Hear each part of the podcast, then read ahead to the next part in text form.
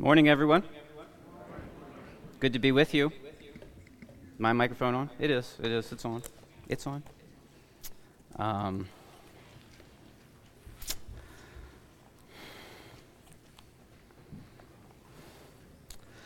I decided long ago never to walk in anyone's shadows. If I fail, if I succeed, at least I'll live as I believe. No matter what they take from me, they can't take away my dignity. Is anyone feeling tempted to sing along?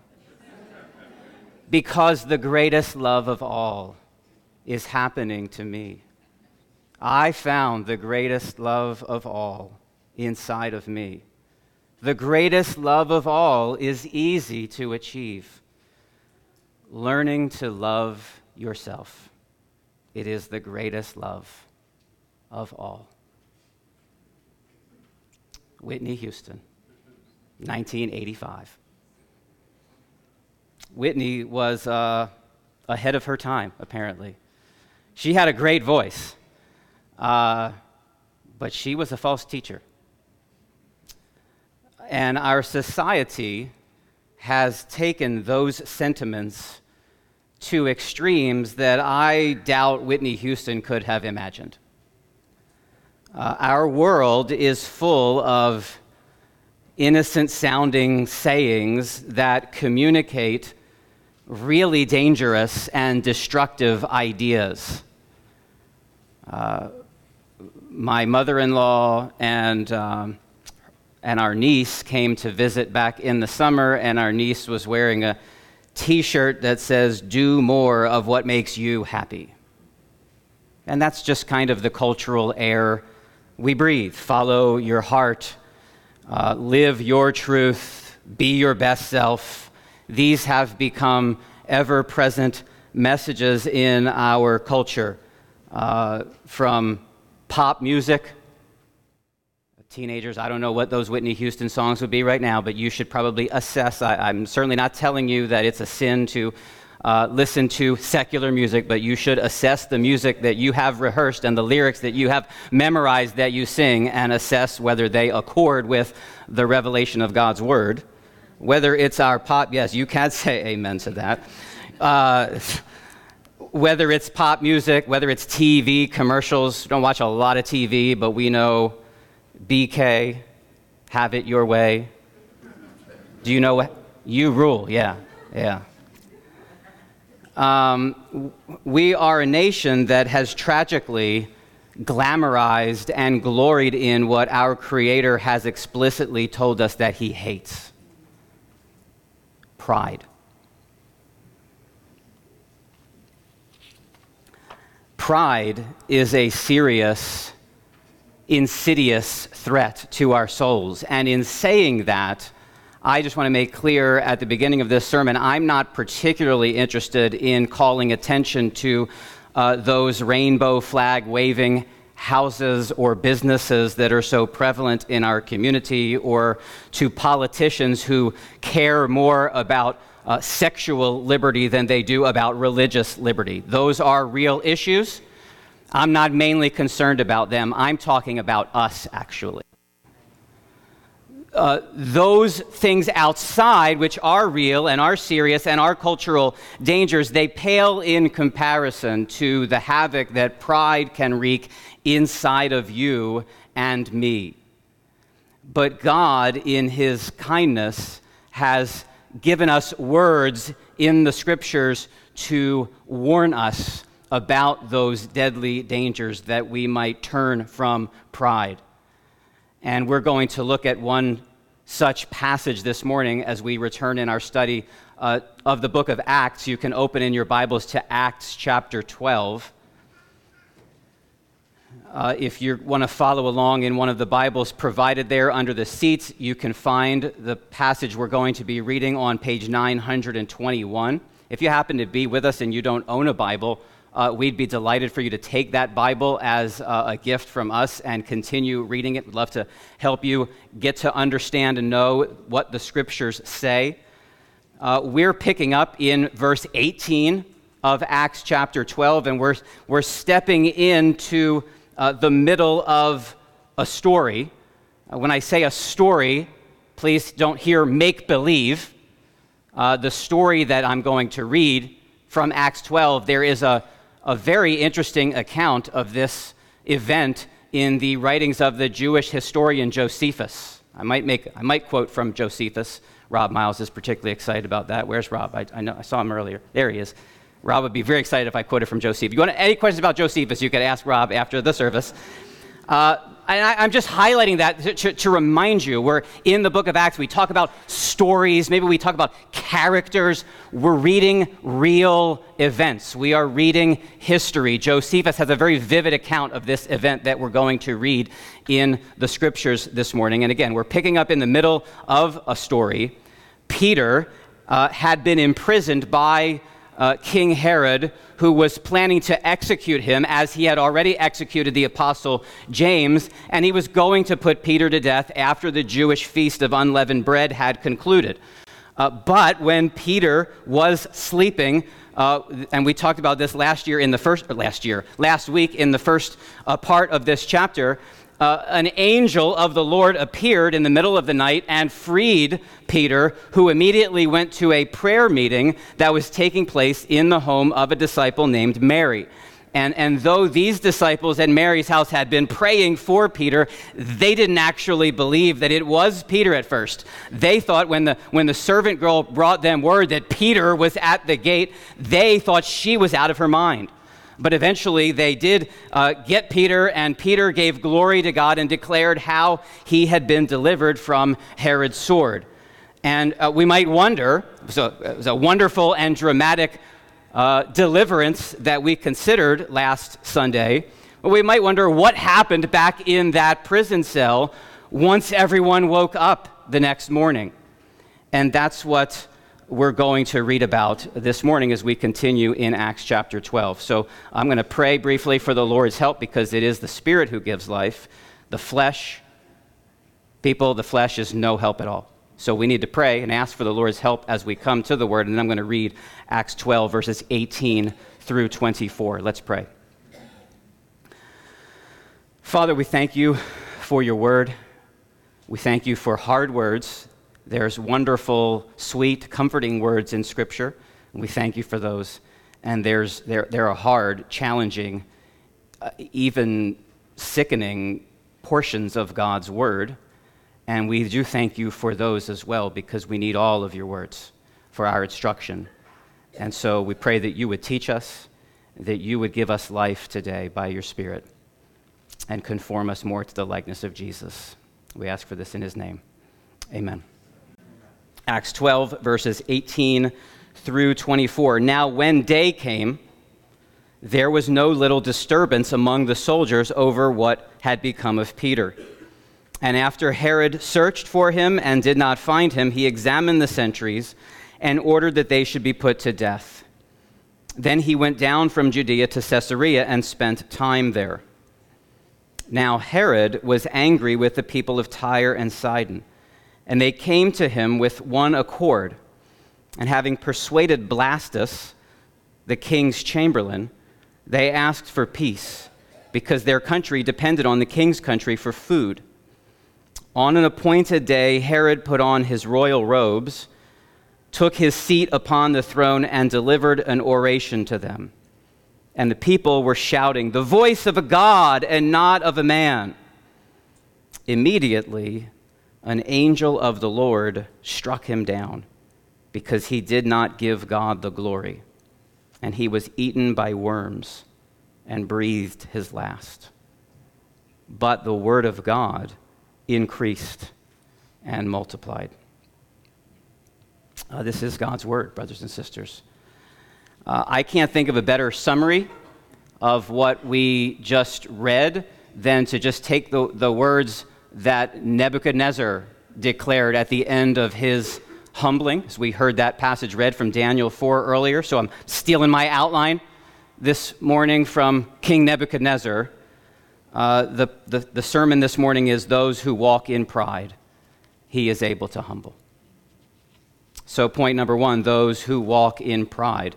Uh, as you hear this sermon, I'm reminded of something that a pastor friend of mine says just about every week to his church. I don't say it every week, but I, I would encourage you as you hear the sermon to try to remember that God loves you.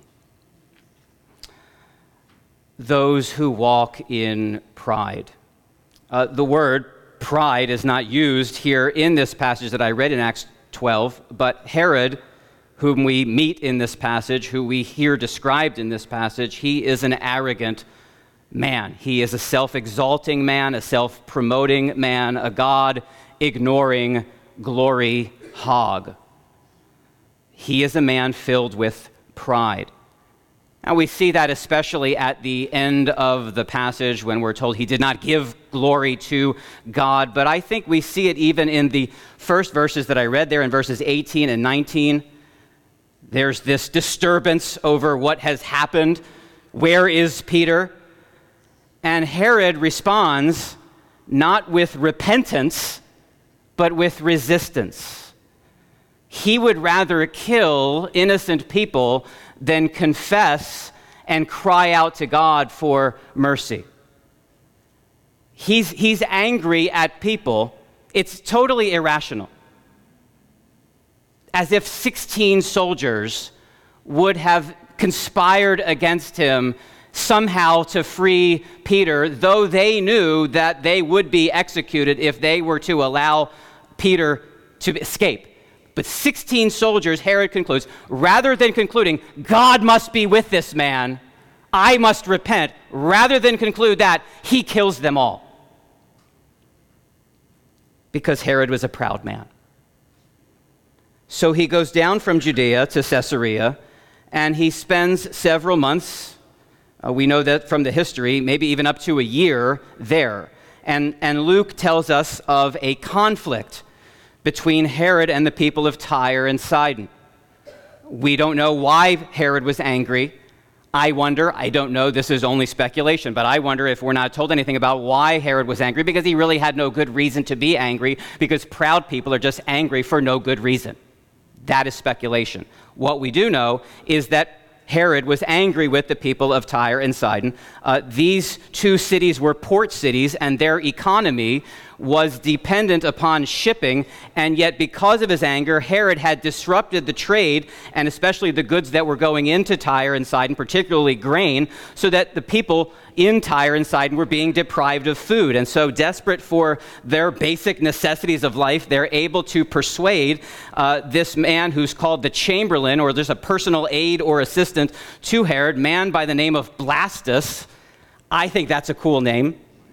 Uh, many, uh, you know, Jay prayed for the, the babies yet to be born. You've got a baby boy. I, I don't know. I think Blastus is under the radar. Uh, that's a cool name, okay? So, what I don't know, we don't know what Blastus did, but it seems as though Blastus was able to work some kind of a, a, a deal and pacify the anger of Herod. And there's a particular day that is uh, being held. It was a, there was a festival celebrating the emperor, and Herod uses this day, it seems, to announce the, uh, the cessation of these sanctions against Tyre and Sidon. He's going to make an oration and a speech, and he's arrayed, we're told, in royal robes. Josephus tells us uh, that they were garments that were glistening silver, and particularly they were shining brilliantly that day in the morning sun, and it caused the people to acclaim. They probably didn't really believe this, but this was what we call flattery. Herod obviously had great power over them, and so they're proclaiming, oh, he's a god, not a man. And it, it does seem like Herod is enjoying this.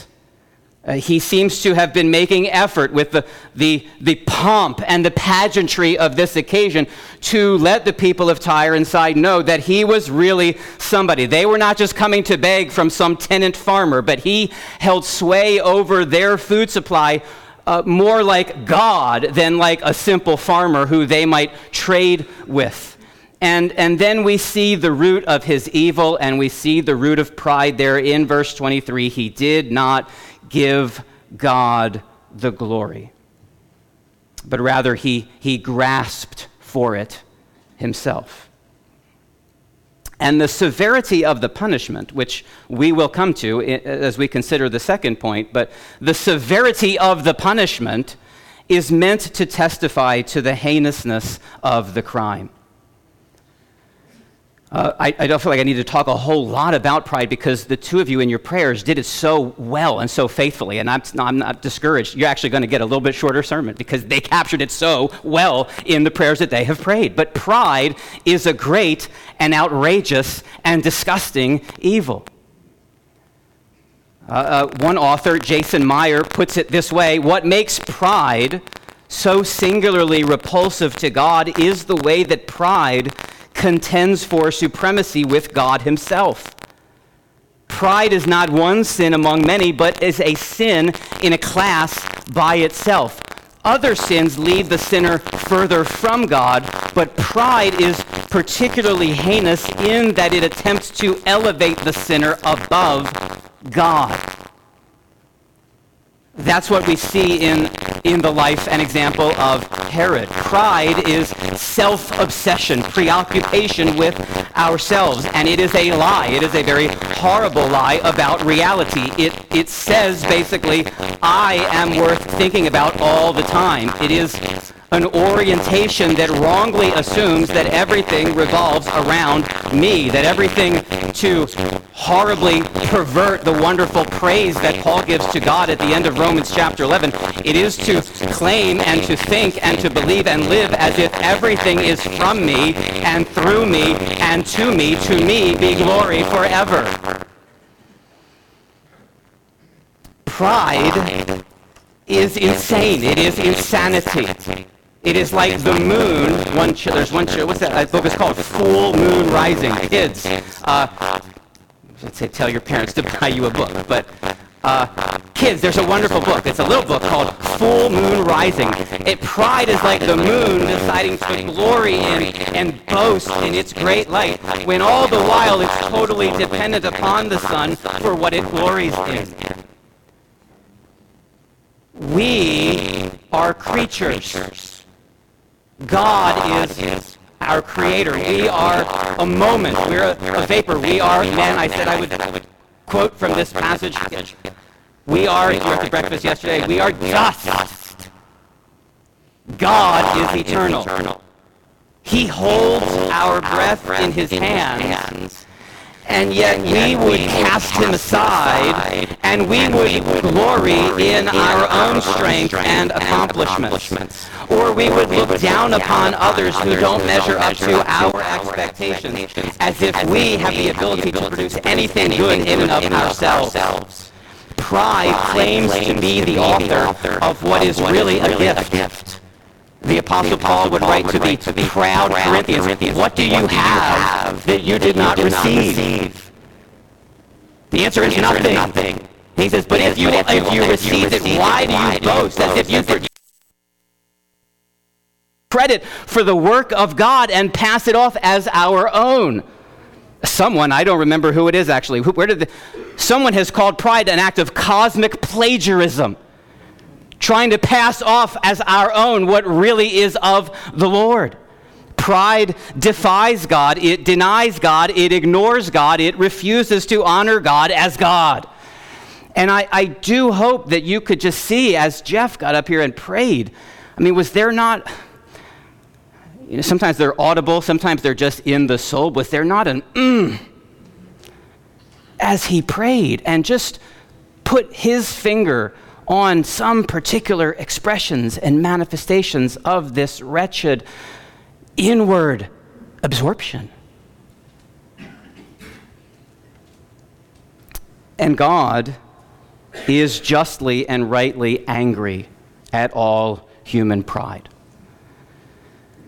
The Apostle Paul says in the beginning of the book of Romans, before he gets to the good news of salvation by grace through faith in Christ, he speaks of the bad news of what it is that we need to be delivered from. He says, The wrath of God is revealed from heaven against all ungodliness and unrighteousness of men who by their unrighteousness suppress the truth. And as he goes on to expound that godlessness and that suppression of the truth, he says in Romans 1:21, although they knew God, they did not honor him as God or give thanks to him.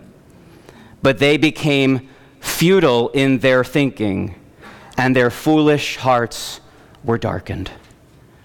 That really is the height and essence of pride is to know God, to know that He exists, to know that He's there, to know that He's the creator and fountain of every good thing, and to not honor Him as God, to refuse to give God the glory in our lives.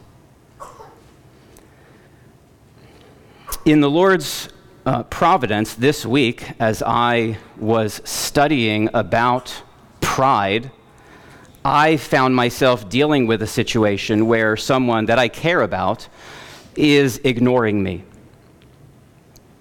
I don't believe I've done any wrong to this person.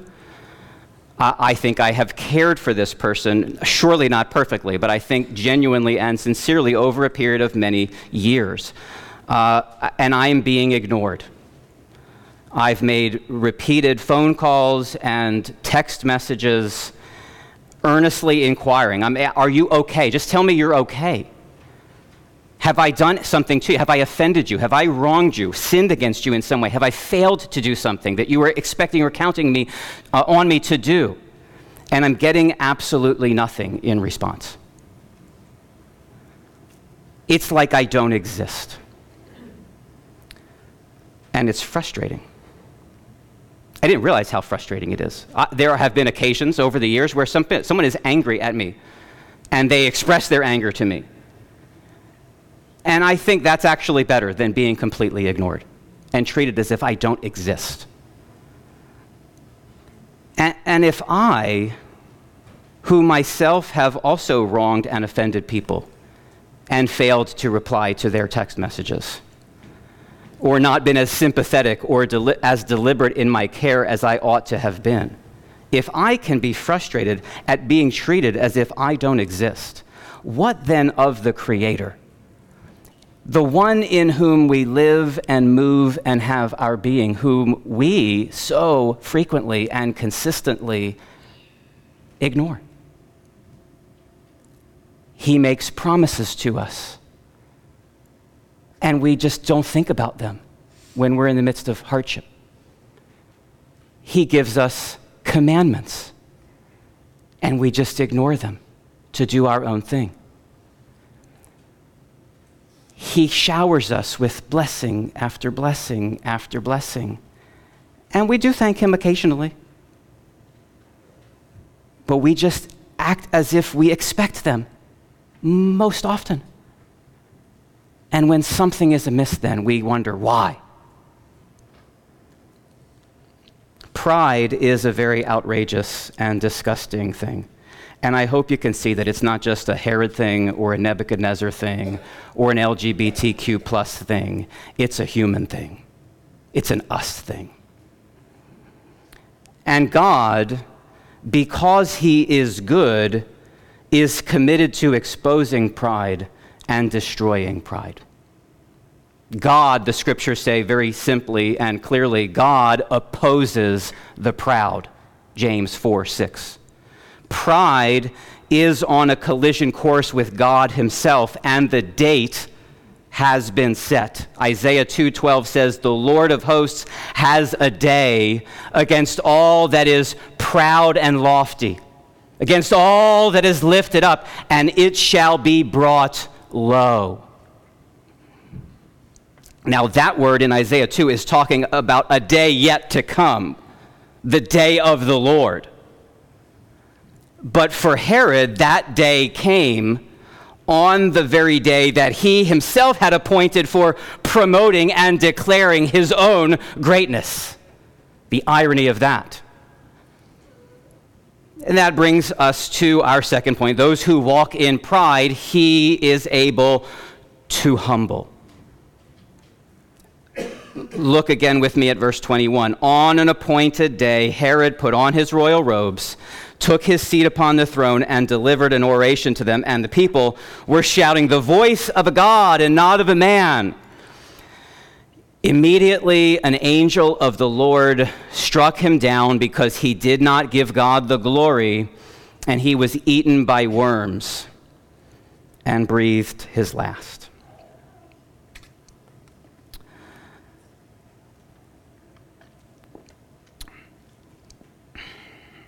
If you're, if you're visiting today, that was a, that's, I, I, I, get a lot, I bet a lot of you, you come into these gatherings and someone hands you a bulletin, you don't even really look at the front of the bulletin. Now, now you're looking at the front of the bulletin. If you're a visitor today, you probably were more likely to look at the front of the bulletin. And that was a pretty like strange word to have on the front of the bulletin. Uh, Jake, I was thinking of the sermon you preached a few uh, couple months back. We talked about how I got up here and you're like, i have got the text on dashing the little ones into the rocks. It's like, if you walked in this morning, it's like, okay. He was struck down and he was eaten by worms and breathes his last. And we got to talk about that. And I've asked you to remember that God loves you. Herod was a proud man, and failing to give God the glory that he is due is so vile and so reprehensible that it leads to one being eaten by worms and then breathing his last. Did you notice the order of the words in Acts 12:23. He was eaten by worms and breathed his last. Not he breathed his last and he was eaten by worms, which itself would be horrible. Luke did not have to give us this detail. He could have simply said, An angel of the Lord struck him down because he did not give God the glory, and he breathed his last. But he decided to tell us that Herod was eaten by worms.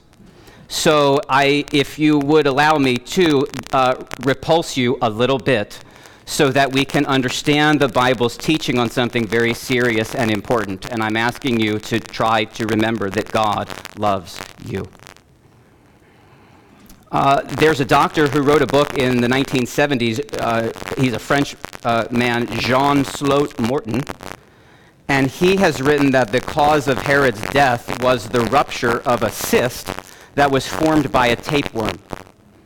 Um, over the past few weeks, I've been, I, I, it's a little bit better, but it's, it's still there a little bit, but it was worse a couple weeks ago. I was just having this feeling, like it didn't matter what I was eating, I just kind of always was feeling ravenous. And, and you know, if you, when you Google that, ever do,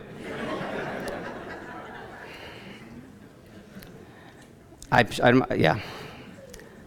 You'll read about tapeworms. It's, the odds are very unlikely. Please do not Google that. The odds are very unlikely. But, but the rupture of such a cyst that is formed by a tapeworm, this is what Dr. Morton says in his book, the rupture of such a cyst may release as many as 2 million worms into the body's system. And what I understand, and you know, I'm seeing that Dr. Widener is not here. Okay, maybe he could correct this another time. But I've read this. I have reliable uh, uh, witness here in Dr. Morton. But um, these these worms are, are self-contained unit which has both male and female parts. So it's self-perpetuating and self-reproducing. And so this this tapeworm goes on and on. And so that's how this this these worms just reproduce inside the body, and this cyst looks like a sac that expands and expands and expands until it can't expand anymore, and then it bursts and it releases all of these worms into the body. And then, and when that rupture occurs, uh, what happens is that, is that a person, Herod, is literally eaten alive from the inside out. It was an intense pain. There were no relief. And Josephus tells us, in fact, let me just read you this little quote from Josephus's Antiquities. Uh, he said, A severe pain arose in his belly and began in a most violent manner. And when he had been quite worn out by the pain in his belly for five days, he departed this life. So he was in writhing agony for five days and then he departed this life. And what's really horrifying, at least as I thought about this, is that those agonizing five days were only the beginning of Herod's ruin and pain and misery. Uh, Hebrews 9:27 tells us it is appointed for man to die once, and after that comes judgment. Not after that, all go to live in a better place. But it is appointed for man to die once, and after that comes judgment.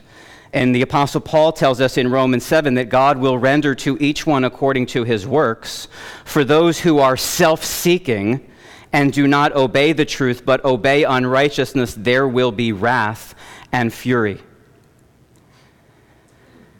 And as I, as I myself was thinking about that wrath and fury, and as I'm thinking about someone eaten by worms, I could not help but think of Jesus' own teaching. If this sounds harsh and this sounds severe, maybe this sounds un Jesus like. Jesus, gentle and lowly, meek and mild, Savior of the world. And we do praise Jesus, the Savior of the world. We'll get there.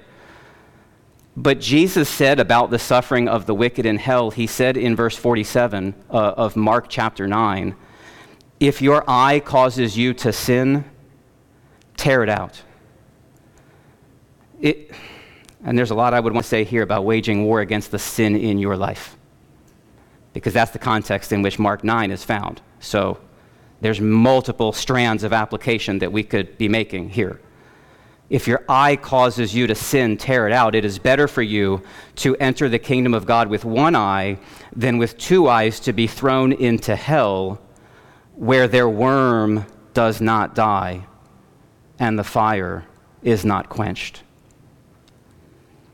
That Jesus would say, the worm does not die,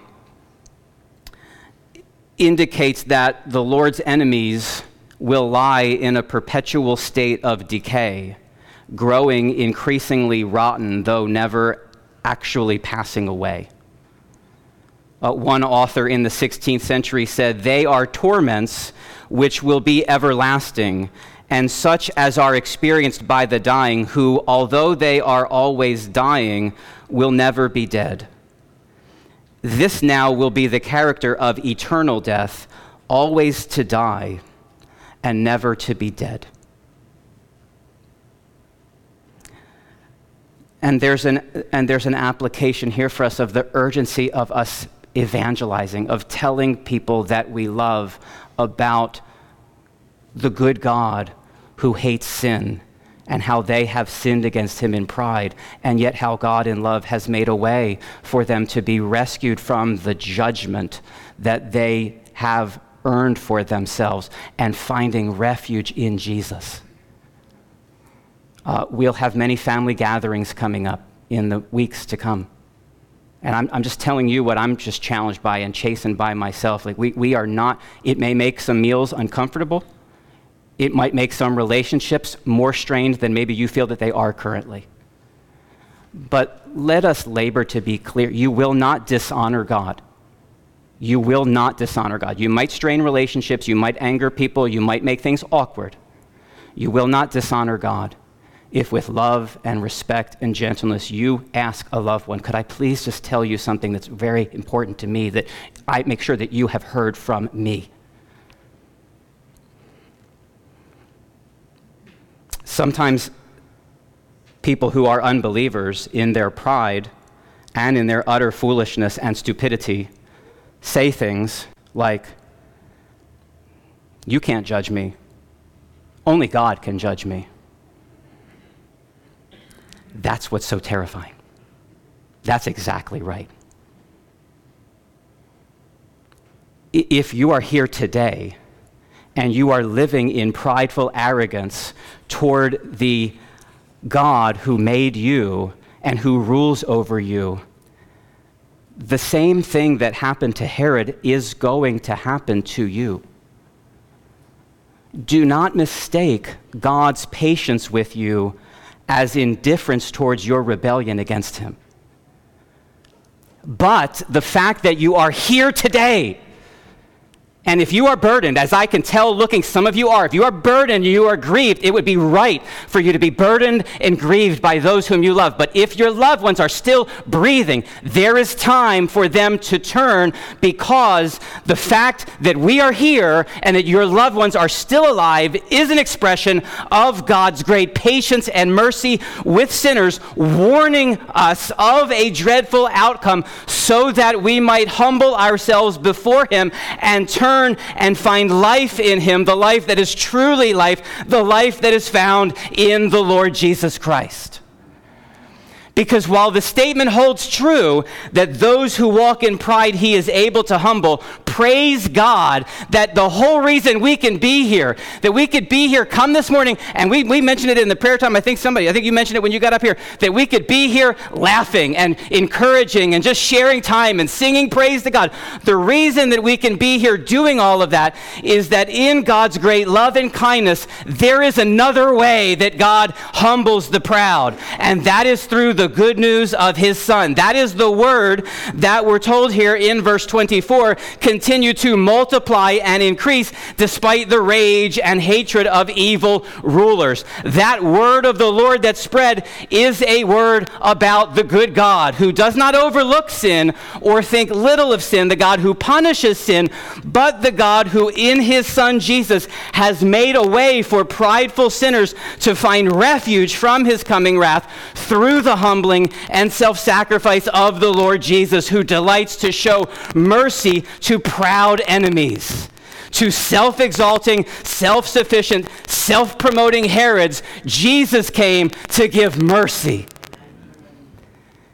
If ever there was a human who had the right for uh, his pride to be as big as life, it was the one through whom all life came into being if Jesus had come into the world and demanded that all serve him and that all serve him right now, it would not have been arrogant. It would have been perfectly right and appropriate. But Jesus, the one by whom and for whom all things exist, the one who upholds the universe with the word of his power, left the glorious splendor of his heavenly throne and he emptied himself by taking the form of a servant, becoming obedient to death, even death on a cross. Oh, how different the Lord Jesus was than King Herod. Herod grasped at deity. The Lord Jesus was equality with God a thing to be grasped, as we heard read from Philippians chapter 2. Herod caused the innocent to suffer for his own name and reputation. Jesus allowed himself to be despised and rejected and willingly endured suffering to free his enemies from the suffering that they had fully merited for themselves. Herod strolled into town with royal robes decked in silver. The Lord Jesus came into this world naked and poor with nowhere to lay his head, laid in a manger. Herod, the glory hog, was eaten by worms and breathed his last. Jesus, the mocked and shamed one, the crucified one, breathed his last and was vindicated in resurrection glory being highly exalted and given the name that is above every name, so that at the name of the Lord Jesus, every knee should bow in heaven and on earth and under the earth, and every tongue confess that Jesus Christ is Lord to the glory of God the Father.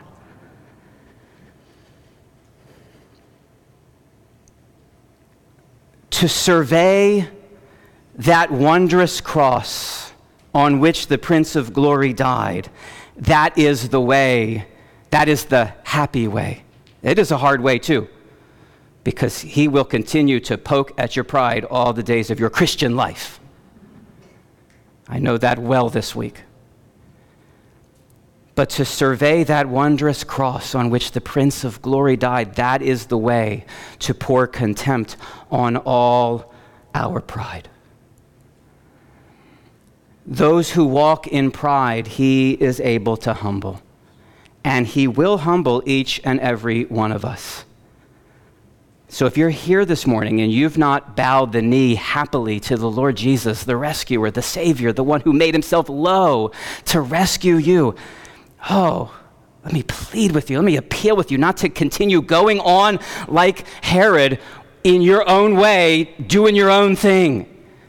But consider the outcome. Consider what we've seen in this one man's life, and consider the outcome of your trajectory of self exaltation, and be reconciled to God today. Behold Christ who condescended and took on flesh to ransom a people and turn to him. Come to him today. I pray that each one who hears my voice, it would be that humbling would be the worshipful, glad, awe-struck humility described in, another great hymn. Uh, John Newton, the former slave trader, you know him most from those wonderful words of amazing grace, but he wrote many hymns. And one of my favorites goes like this Alas, and did my Savior bleed? And did my sovereign die? He did. Would he devote that sacred head for such a worm as I? He would. Was it for crimes that I had done? he groaned upon that tree? It was.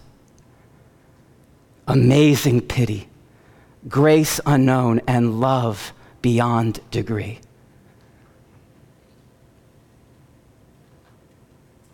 How could we embrace that? How could we say our whole lives hinge on that? And continue to contentedly march on in our pride. Oh, brothers and sisters, let us give God the glory. That's the takeaway for this message. There are many takeaways. There could be many takeaways. Please discuss the sermon throughout the week. But let us give God the glory.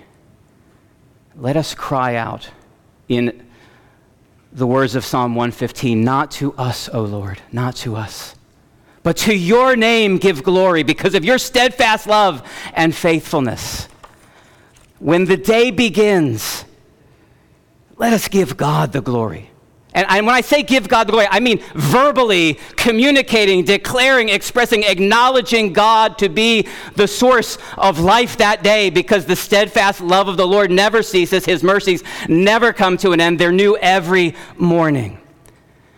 When, when your work prospers and you're in seasons of comfort and ease, let us give God the glory. He is the one who establishes the work of our hands.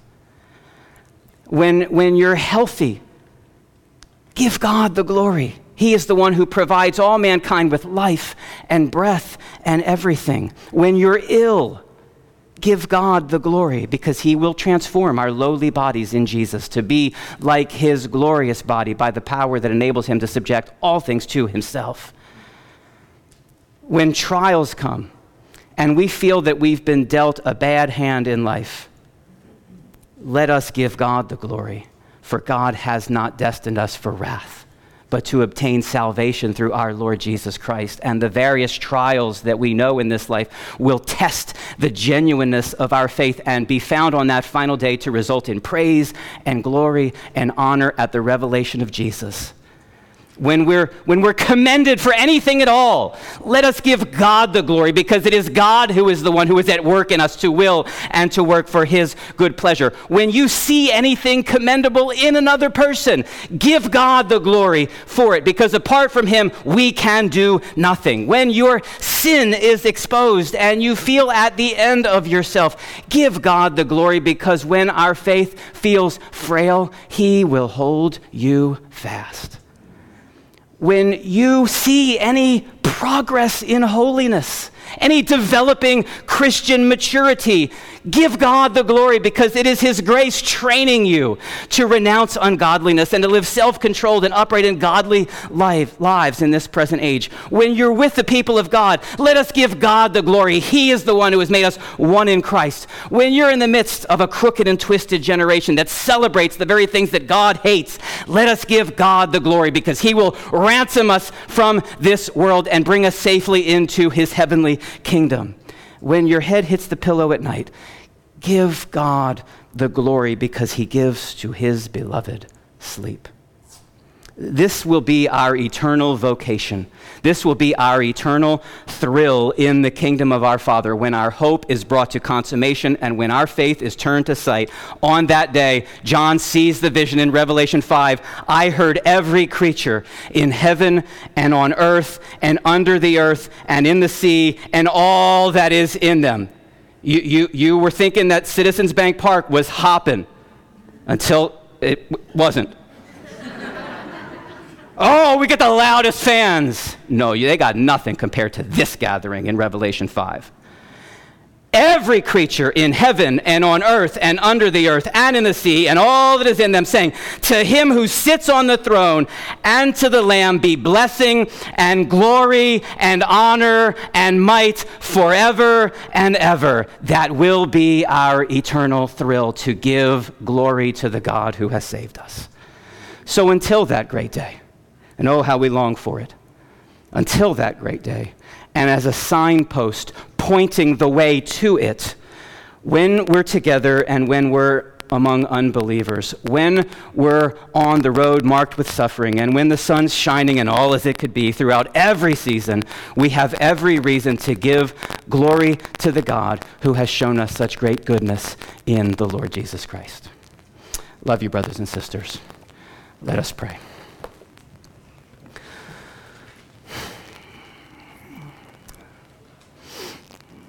Heavenly Father, we thank you for such a great salvation. We deserve, I mean, oh man, we deserve to be in hell. We deserve to be in hell, every one of us. And we have the hope of everlasting glory.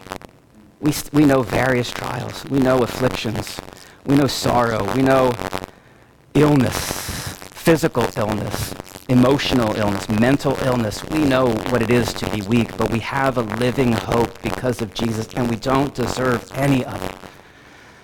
Oh, Father, help us. Help us to give you.